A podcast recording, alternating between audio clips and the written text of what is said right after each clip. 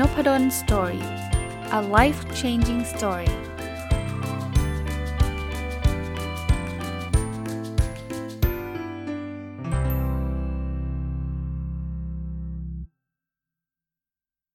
สวัสดีครับ ยินดีต้อนรับเข้าสู่นพดล Story พอดแคสต์นะครับ ก็ปกตินะ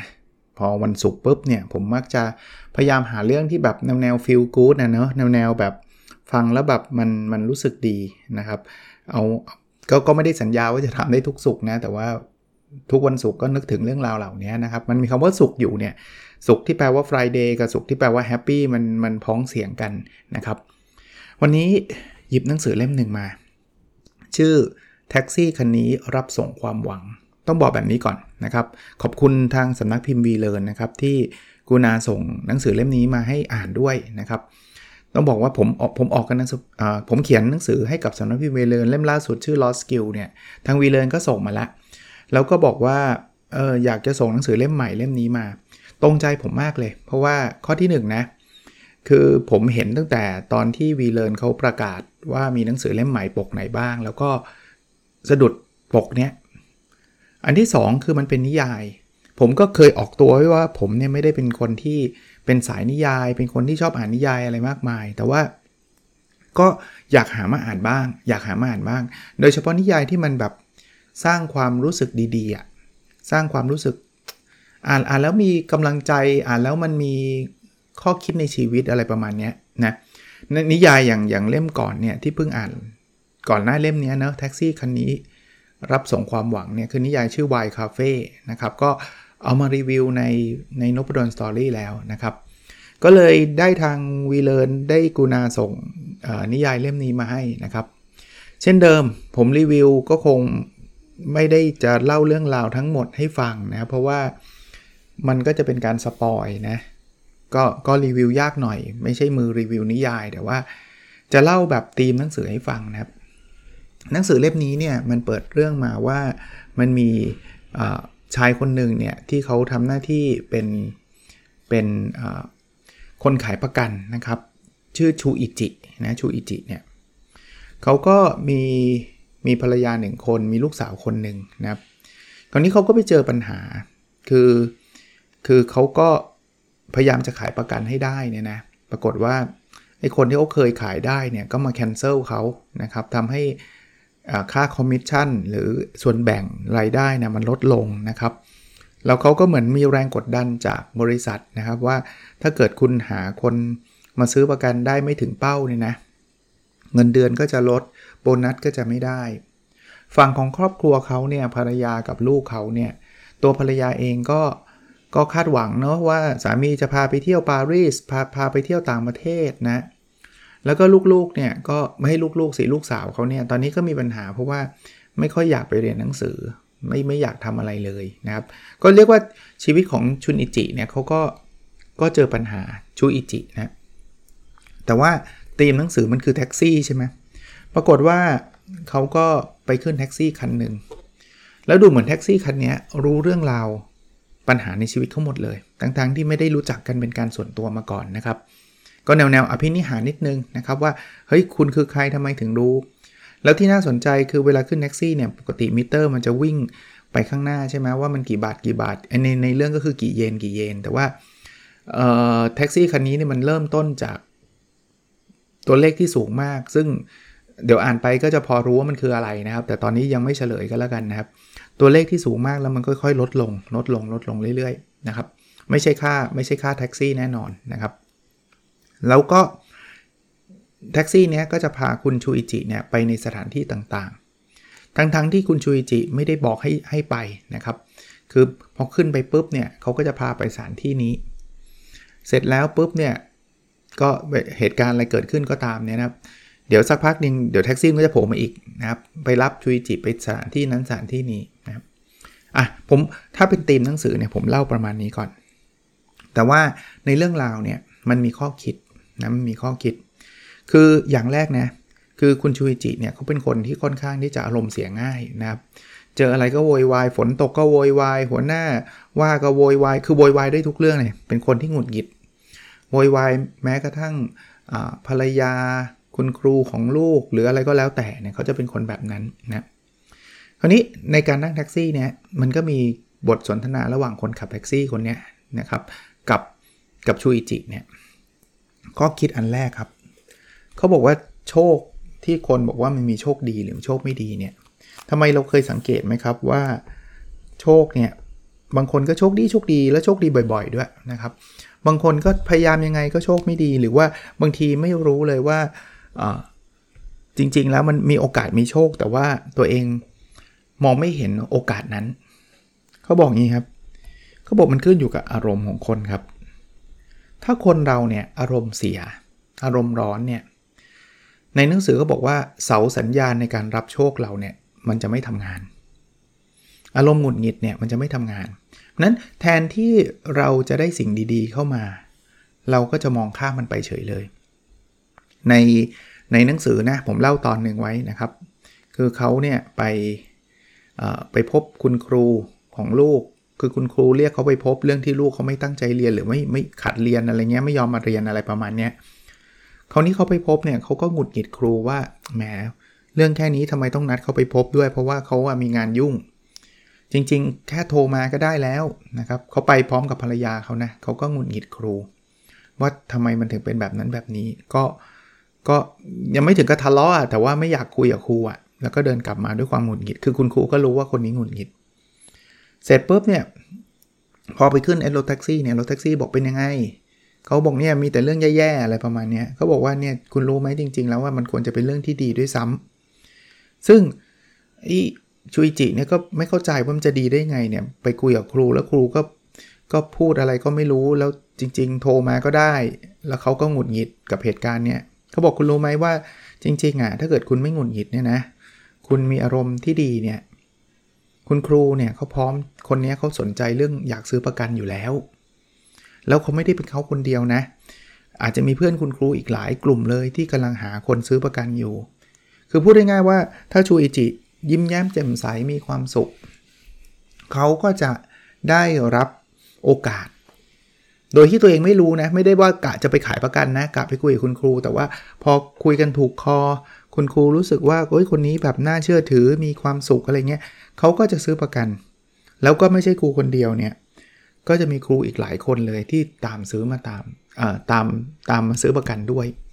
บอกนี่แหละ เป็นเพราะว่าเราไปมีอารมณ์หงุดหงิดไงพอมีอารมณ์โกรธปุ๊บเนี่ยไอ้โอกาสหรือที่เราเรียกว่าโชคเนี่ยมันก็ไม่วิ่งเข้ามาหาเรา เพราะว่า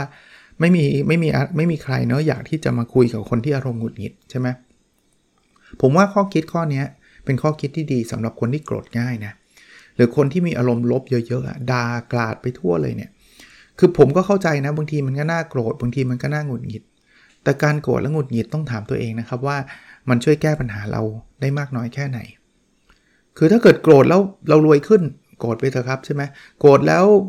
ลูกภรรยาสามีเราจะมีความสุขมากขึ้นอย่างนั้นโกรธไปเถอะครับ แต่ส่วนใหญ่มันตรงกันข้ามเลยนะ โกรธเนี่ยนอกจากมันไม่ช่วยแก้ปัญหาแล้วนะ มันยังสร้างปัญหาเพิ่มด้วยนะ บางคนเนี่ยไปโกรธสิ่งที่มันก็แก้ไขอะไรไม่ได้นะขับรถยนต์เจอรถติดโกรธมากโกรธแล้วรถหายติดไหมไม่หายติด แต่ที่มันแย่กว่านั้นก็คือ จิตใจเราก็หงุดหงิดเพิ่มเติม แล้วแย่ไปกว่านั้นถ้าเกิดเราไปพานทะเลาะเบาแวงกับ คนในครอบครัวอีก เพราะเนื่องจากความโกรธในเรื่องรถติดอย่างเงี้ยผมยกตัวอย่างให้ให้ดูนะ เพราะนั้นข้อคิดข้อแรกเนี่ยเขาเขาพูดถึงเรื่องโชคว่า ถ้าคนเรามีอารมณ์ดีเนี่ยแล้วโชคมีโอกาสจะวิ่งเข้ามาหาเรา ถ้าอารมณ์เราเสียเขาบอกเสาสัญญาณในการรับโชคเราก็จะลดลงนะข้อคิดข้อที่2นะนี่ผมได้จากหนังสือเล่มนี้เนี่ยยังเป็นยังคงเป็นเรื่องโชคอยู่เหมือนกันครับ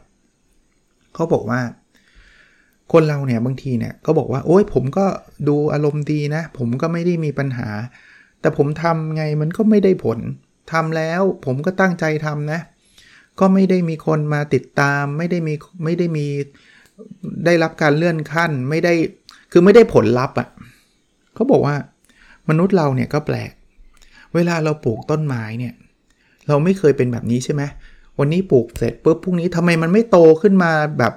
50 เซน100 เซนทำไมมันไม่สมมติปลูกมะม่วงเนี่ยวันรุ่งขึ้นเราคงไม่โวยวายใช่ไหมว่าทำไมไม่เห็นมีลูกเลย คือคุณเพิ่งปลูกเมื่อวานเนี่ยเขาบอกว่าแต่เราชอบทำแบบนี้กับโชคทำงานตั้งใจทำสัก 2 สัปดาห์แล้วบอกทำไมเราไม่ได้รับการเลื่อนขั้นเลยทำบล็อกมา 1 เดือนทำไมคนตามน้อยจังทำไมคนไม่ตามเป็นล้านทำพอดแคสต์มา 2 เดือนทำไมไม่เห็นมีคนฟังเลย เขาบอกมันก็เหมือนปลูกมะม่วงปลูกต้นไม้นั่นแหละ มันต้องการเวลาบกไม่จริงอาจารย์บางคนเขาทำแป๊บเดียวแหละแล้ว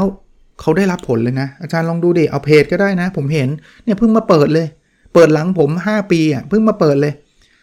แต่แบบสองวันมันพวดเลยพวดพวดพวดพวดขึ้นไปเลย มีไม่ใช่ไม่มีเขาบอกงี้ โชคเนี่ยมันมีอยู่2อย่างครับ มันคือสะสมกับใช้ ที่เราเห็นเขาเขาเขาโชคดีเนี่ย คือเขากำลังใช้โชคนั้นอยู่ บอกใช้จากไหนอะใช้ในสิ่งที่เขาสะสมมาก่อนหน้านั้นอะอย่างอย่างผมยกตัวอย่างบล็อกเนี่ยนะเขาเนี่ยมาเปิดบล็อกวันนี้เนี่ยทำไมคนพึ่งพวดพวดพวดพวดพวดมันอาจจะเป็นเพราะเขาใช้โชคอยู่ แปลว่าอะไร แปลว่าเขาสะสมก่อนหน้านั้น เอ้ย เขาไม่เห็นทำบล็อกก่อนหน้านั้นเลย ใช่เขาอาจจะไม่ทำบล็อกก่อนหน้านั้น แต่ก่อนหน้านั้นเขาอาจจะทำพอดแคสต์มา 3,000 ตอนนึกออกปะมีคนตามพอดแคสต์เขาสามพันตอนอะเพราะฉะนั้นเนี่ยเขาก็อาจจะไปไปไปประกาศในพอดแคสต์เขาว่าตอนนี้เขาเปิดบล็อกใหม่นะมันนั้นจึงไม่แปลกที่บล็อกเขาเปิดมา 2 วันมันถึงพวดพวดพวดพวดขึ้นมา คือเขาใช้โชค แต่โชคนั้นมันถูกสะสมตอนทำอะไร ตอนทำพอดแคสต์มา 3,000 ตอนไง คุณแค่ไม่เห็นเท่านั้นเองครับ ว่าเขาทำอะไรมาก่อนหน้านั้น ธุรกิจเหมือนกันครับ ฮ้ยทำไมเปิดร้านมาแป๊บเดียวมันกำไรพวดพวดพวดพวดเลย เราเนี่ยเปิดร้านมา 5 ปีแล้วไม่เห็นกำไรเลย ก่อนที่เขาจะเปิดร้านเนี่ยเขาทำอะไรมาก่อนคุณรู้ไหม เขาอาจจะมีการทำธุรกิจเป็น 10 เรื่องแล้วทำแล้วไม่สำเร็จมาก่อนหน้านั้น แต่เขาสะสมเลยโชคคำว่าสะสมโชคแปลว่าอะไรเขาสะสมความรู้ครับว่าทำยังไงคนถึงชอบ ต้องมีการจัดการเรื่องเงินสดยังไง เรื่องซัพพลายเออร์ยังไงทำ marketing ยังไง พอมาถึง ธุรกิจอันที่ 11 มันก็เลยดูเหมือนง่ายเลย แต่เขาสะสมโชค สะสมมาสักระยะหนึ่ง เขาก็ใช้ แล้วเขาบอกวิธีการใช้โชคของแต่ละคนก็ไม่เหมือนกัน บางคนใช้โชคแบบสะสมไปใช้ไปก็มีทำไปแล้วก็ใช้ไปทำไปแล้วก็ใช้ไปแปลว่า สมมุติว่าธุรกิจเนี่ยพอไปอ่านหนังสือมานี่คือการสะสมโชคใช่ไหมแล้วก็เอามาแอพพลายกับธุรกิจ เสร็จแล้วธุรกิจมันก็มีรายได้เพิ่มขึ้นอีกนิดนึง ก็ไปอ่านหนังสือเรื่องลดต้นทุน เอามาใช้กับธุรกิจ ธุรกิจก็ต้นทุนลดลง อย่างนี้ทำไปใช้ไป แต่บางทีบางคนก็อาจจะทำไปยาวๆเลย ยังไม่ได้ใช้ทำธุรกิจแต่ว่าสะสมสะสมสะสมความรู้สะสมประสบการณ์สะสมอะไรทุกอย่าง พอถึงจุดหนึ่งขึ้นมามันคลิกตู้มขึ้นมาปุ๊บโอ้โหธุรกิจไปเลย พุ่งทยานไปข้างหน้า อันนั้นก็เป็นการใช้โชคเหมือนกัน เพราะนั้นคอนเซปที่ 2 คือเขาบอกโชคมันมีแค่ตอนสะสมกับตอนใช้ เพราะฉะนั้นถ้าเกิดเราทำอะไรไปแล้วอะมันยังไม่เห็นผลลัพธ์ ก็แปลว่าเรากำลังสะสมโชค ผมชอบคำคำหนึ่งครับ ก็บอกว่าไม่มีความพยายามอันใดที่ศูนย์เปล่า คนอาจจะคิดว่าศูนย์เปล่า เพราะว่ามันยังไม่เห็นผลลัพธ์ แต่ไม่เห็นผลลัพธ์ไม่ได้แปลว่าจะไม่มีผลลัพธ์ ไม่เห็นผลลัพธ์เนี่ยมันคือกำลังสะสมอยู่ เดี๋ยวต่อไปอีกไม่นานเนี่ยเราจะไปเจอโชค ผมชอบเอาตรงๆนะอ่านไออ่านพออ่านเรื่องนี้แล้วเนี่ย ผมชอบมากเลยคือผมรู้สึกว่ามันมันสร้างแรงบันดาลใจ แล้วมันทำให้เราไม่ท้อนะ เวลาเราทำอะไรไปสักระยะหนึ่งเนี่ยเราก็จะรู้สึกท้อว่าทำไมไม่เห็นผลลัพธ์ให้ให้จำไว้ว่ามันไม่ได้สูญเปล่า มันกำลังสะสมสะสมสะสม แล้วเสร็จแล้วเนี่ยมันจะพุ่งขึ้นมาเอง มันจะตอบโจทย์ของเราขึ้นมาเอง อีกอันนึงนะครับเขาบอกว่า เวลามันเกิดเรื่องราวอะไรในชีวิตเนี่ย เราไม่มีทางรู้เลยว่าเรื่องนั้นนะมันจะดีหรือไม่ดีกับเรายังไง หรือมันจะกลางๆกับเรายังไงนะครับ ไม่ว่าจะเกิดอะไรขึ้นในชีวิตเนี่ยคิดว่ามันคือประสบการณ์ และนี่คือคำว่าใช้ชีวิต ในเรื่องผมอันนี้ผมไม่สปอยแล้วกันนะมันจะมีเรื่องราวที่เขาไปไปทำอะไรก็ไม่รู้ ซึ่งตอนแรกเนี่ยเขาก็ไม่คิดเลยว่าไอ้สิ่งที่ทำเนี่ยคือคือแท็กซี่ก็จะสอนเขาประมาณนี้อารมณ์ประมาณนี้แล้วเขาก็ไปทำนู่นทำนี่ทำนั่นไปเรื่อยๆนะ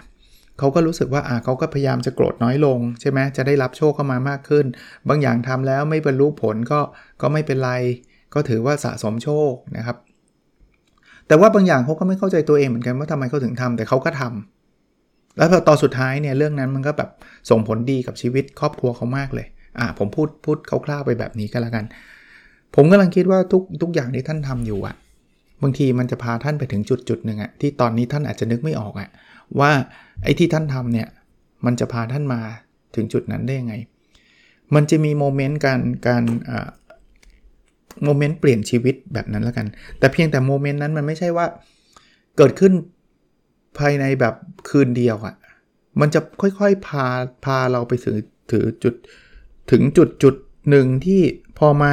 พอท่านมาทำสำเร็จแล้วอะ่ะ ท่านจะนึกถึง moment แบบนั้นน่ะเอางี้ผมผมพยายามจะ relate ของผมให้ฟังนะ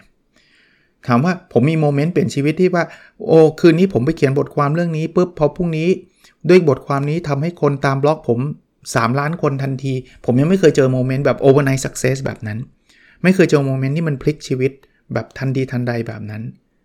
แต่ผมผมนั่งเรื่องละนั่งคิดเรื่องราวต่างๆมานะ มันก็ย้อนกลับไปได้ อย่างนี้ครับ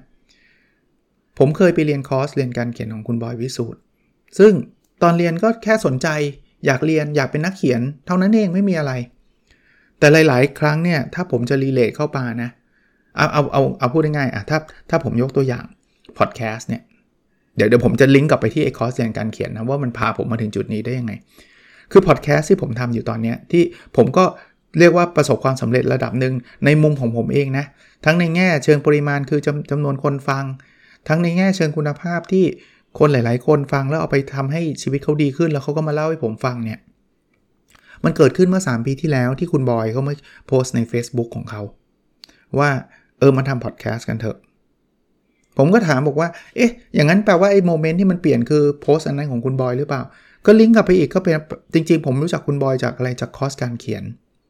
ที่ทำให้ผมมาเป็นนักเขียนที่ทำให้ผมมาเป็น podcaster เนี่ยเพราะผมรู้จักคุณบอยเนี่ยแหละนั้น ตอนที่เรียนคอร์สการเขียนตอนนั้นก็ไม่ได้คิดอะไรครับ ก็แค่อยากเรียนครับ ผมก็นึกไม่ออกว่าถ้าเกิดผมไม่เรียนคอร์สการเขียนป่านนี้ผมจะเป็น podcaster หรือเปล่าก็ไม่รู้เพราะว่าอาจจะไม่รู้จักคุณบอย หรือรู้จักก็ไม่ได้สนใจอะไรมากมาย แล้วคงอาจจะอาจจะเขียนหนังสือสุดท้ายก็เขียนก็ได้นะ หรือว่าไม่ได้เขียนหรือยังไงเราก็ไม่รู้ไงแต่มันไปรีเลทได้ว่า เออมันมันมีโมเมนต์บางอย่างที่เราทำอะแล้วเราก็ตอนทำมันก็ทำแบบอยากทำอะแต่ว่าไม่รู้หรอกว่ามันจะพาเราไปถึงจุดไหน พอยของผมคือทำเถอะครับ ถ้ามันไม่ได้ทำให้ชีวิตเราเดือดร้อน ไม่ได้ทำให้ชีวิตของคนอื่นๆ เดือดร้อนเนี่ยทำเถอะครับ ผมก็ลุกขึ้นมาทำพอดแคสต์โดยที่ไม่ได้คิดอะไรเหมือนกัน แล้วผมก็เชื่อว่าเมื่อ 3 ปีที่แล้วตอนทำก็ไม่ได้คิดอะไรเนี่ย แต่มันก็พาเรามาถึงจุดนี้ที่มีคนฟังจำนวนมากในมุมของผมนะ แล้วก็มีคนเปลี่ยนชีวิตได้จำนวนไม่น้อยแหละนะครับ อันนั้นก็เป็นบทเรียนที่ 3 ที่ ได้จากการอ่านนิยายเล่มนี้นะครับ บทเรียนสุดท้ายที่ผมจะเรียกว่าชื่นชอบกันแล้วกันนะครับ คืออ่านแล้วก็ต้องคอยจดไว้นะ เพราะว่าตัวนิยายเองมันก็มันก็พาเราไปในจุดต่างๆนะที่ผมว่าคนเขียนเก่งอะ่ะคนเขียนเขาก็จะเล่าเรื่องเก่งอะ่ะว่าเออเรื่องนี้มันสอนให้เรารู้ถึงเรื่องอะไร เรื่องนี้มันสอนให้เรารู้ถึงเรื่องอะไรนะครับเออบทเรียนอันสุดท้ายคือบทเรียนที่ ที่สอนให้เราว่าเรามีชีวิตอยู่ในโลกนี้จำกัดนะก็มีแค่แบบ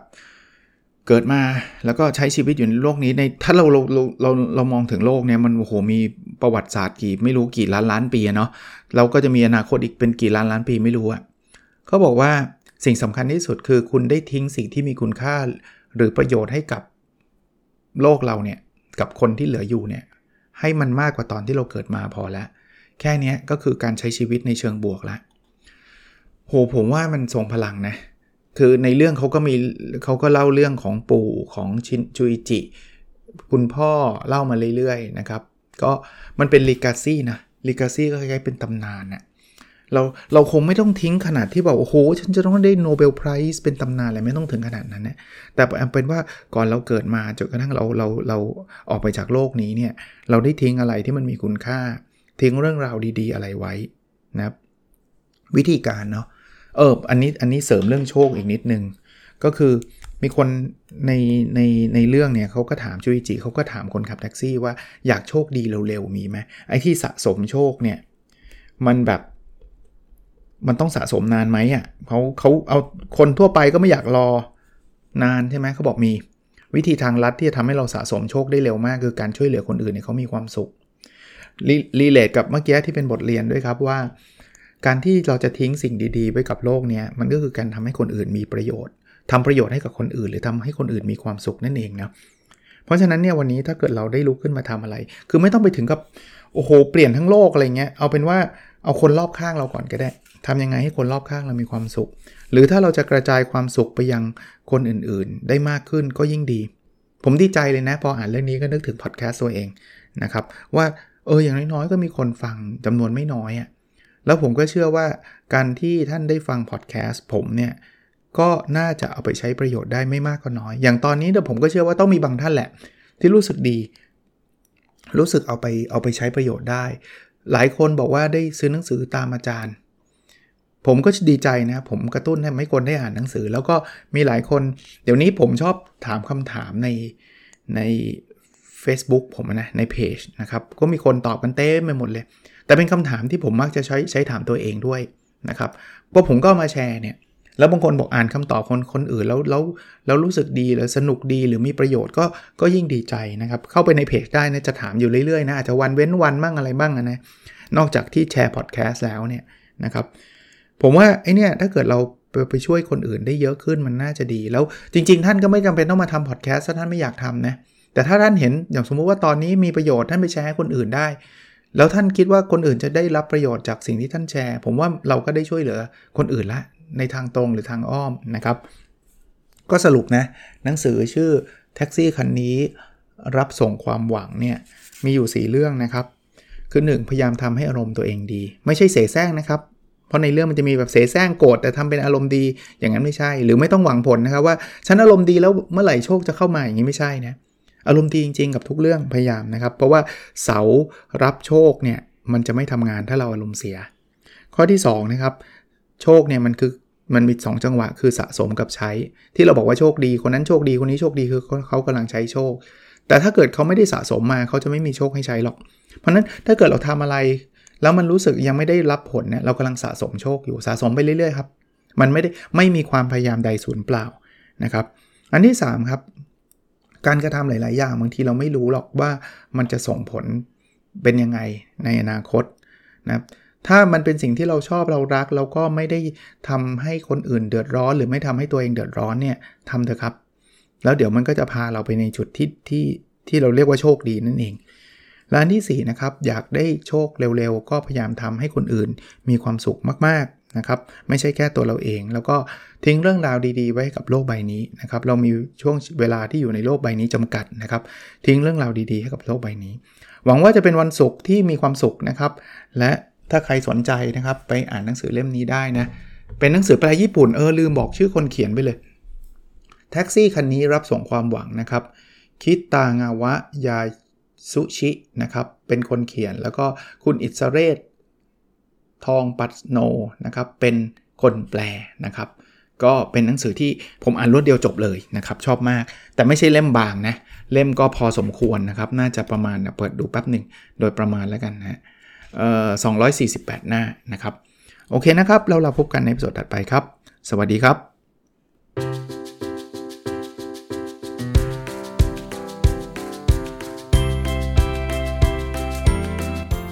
n o p a d o n Story